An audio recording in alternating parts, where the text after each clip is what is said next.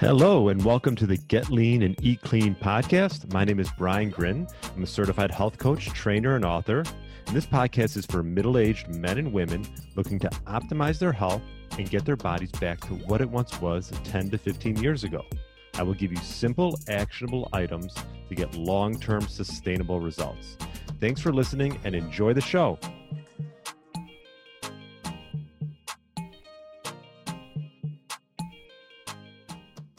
All right. Welcome to the Get Lean, E Clean podcast. My name is Brian Grin. And today we're going to talk about reading labels. I think it's an important skill to have. And I'm just going to go through just uh, like a crash course on some, you know, five or six tips that should help you out when you're at the store and you have to read labels. Now, in a perfect world, we would all buy our foods without labels, right? So, you know, fresh organic veggies and fruits and wild fish and poultry and grass fed meats. But I do know this is unrealistic for most people. And from time to time, we are going to buy things with labels on them. So it's a good idea to just have an, you know, have a clue as to what to look for because some people don't even look at labels and they just pick up things from the store and assume that it's you know halfway decent for them just by reading like maybe a few marketing um, things that are just right on the top of the label but again you got to do a little investigation uh, for yourself and i'm going to go through and give you some tips to help you with that so number one Ingredients on labels are listed from highest to lowest quantity. So whatever that first ingredient is, that is what is that is the highest percentage of what's in that product. Uh, so for example, let's just say if you're looking at I don't know protein bars and the first ingredient is brown rice syrup, you should put it back because I'm going to talk about another one that brown rice syrup is just another way of saying sugar. Number two, look for small ingredient lists um, that's an easy one you know like if if you grab let's just say a bar again or um, anything else and there's like more than let's just say six ingredients i would probably not get it um, and also if you cannot pronounce a lot of these ingredients i would just put them back on the shelf because there are scientists that are putting together these formulations to make them palatable and addicting let's just say. They want you to keep buying that product. So if you can't pronounce it don't buy it. Um, butylated hydroxy hydroxyanisole I, I can't even pronounce it. It's called bht it was one ingredient that i found and it's a, actually a preservative that's used in like cereals potato chips even chewing gum and the health and human services pegged them as known carcinogens so there's just one example. So if you can't pronounce it, put it back. Beware of sugar and all its different names. Um, like I mentioned to you earlier, brown rice syrup, malt syrup, corn syrup, barley malt, cane juice, fruit juice concentrate, and on and on and on. These are aliases attempted to conceal the presence of large amounts of added sugar.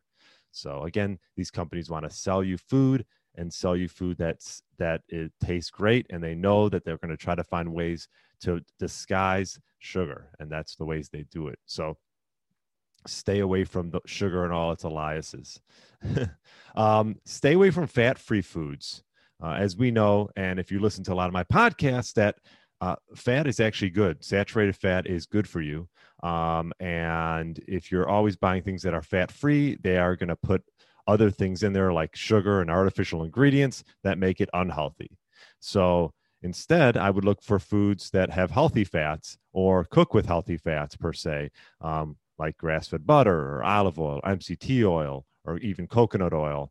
Uh, uh, so stay away from those fat free, um, even low sugar. They'll stay fat free or no sugar, but they'll put artificial ingredients and artificial sweeteners in it as well. So be aware of that. That's actually my next one was you want to avoid these artificial sweeteners for the most part. You know, some are better than others. I would say like for for example, I would avoid like aspartame, um, you know, sucralose, saccharin, just to name a few. And perhaps if you know if something is going to be sweetened with like like raw honey or coconut sugar or even stevia uh, leaf or stevia drops, that is a better choice. Um, so my next tip is you know there's a lot of products out there now that say organic or glu- even gluten free and or either one uh, that does not mean it's automatically healthy for you again, you want to look in the label and see what is in it. Uh, because you know rice flour, potato flour, cornstarch, you know tapioca starch, these all can cause major spikes in blood sugar, and those are things that you want to avoid because then you're just going to crash later on. My next tip is um, I would limit like these high sodium canned and processed foods. Um, we all know that you want to have a healthy amount of salt in your in your diet, but you want to get those salts from things like um, you know a Redmond's, you know, good Celtic sea salt or Him- Himalayan, and you want to add those to your meal or even to your water. But uh, you don't want to go crazy with these high sodium canned foods and all these processed foods out there. Next is avoiding vegetable oils. This is something I keep hearing about as pretty much what's causing our, our overweight epidemic. And these are cheap and easy ways to to uh, to cook and to and to keep foods fresh.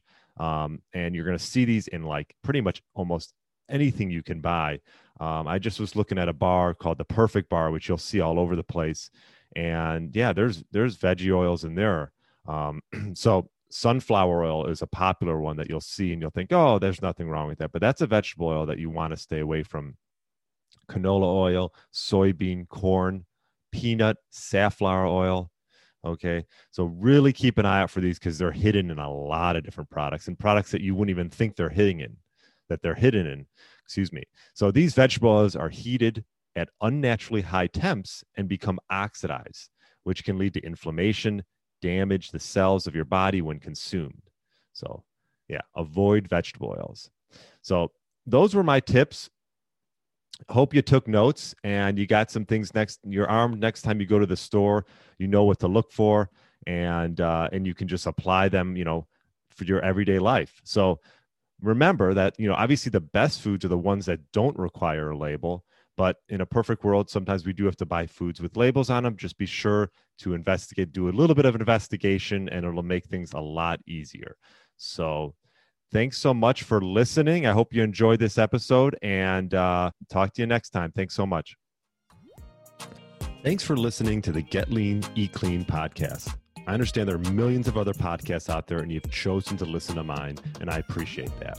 Check out the show notes at briangrin.com for everything that was mentioned in this episode.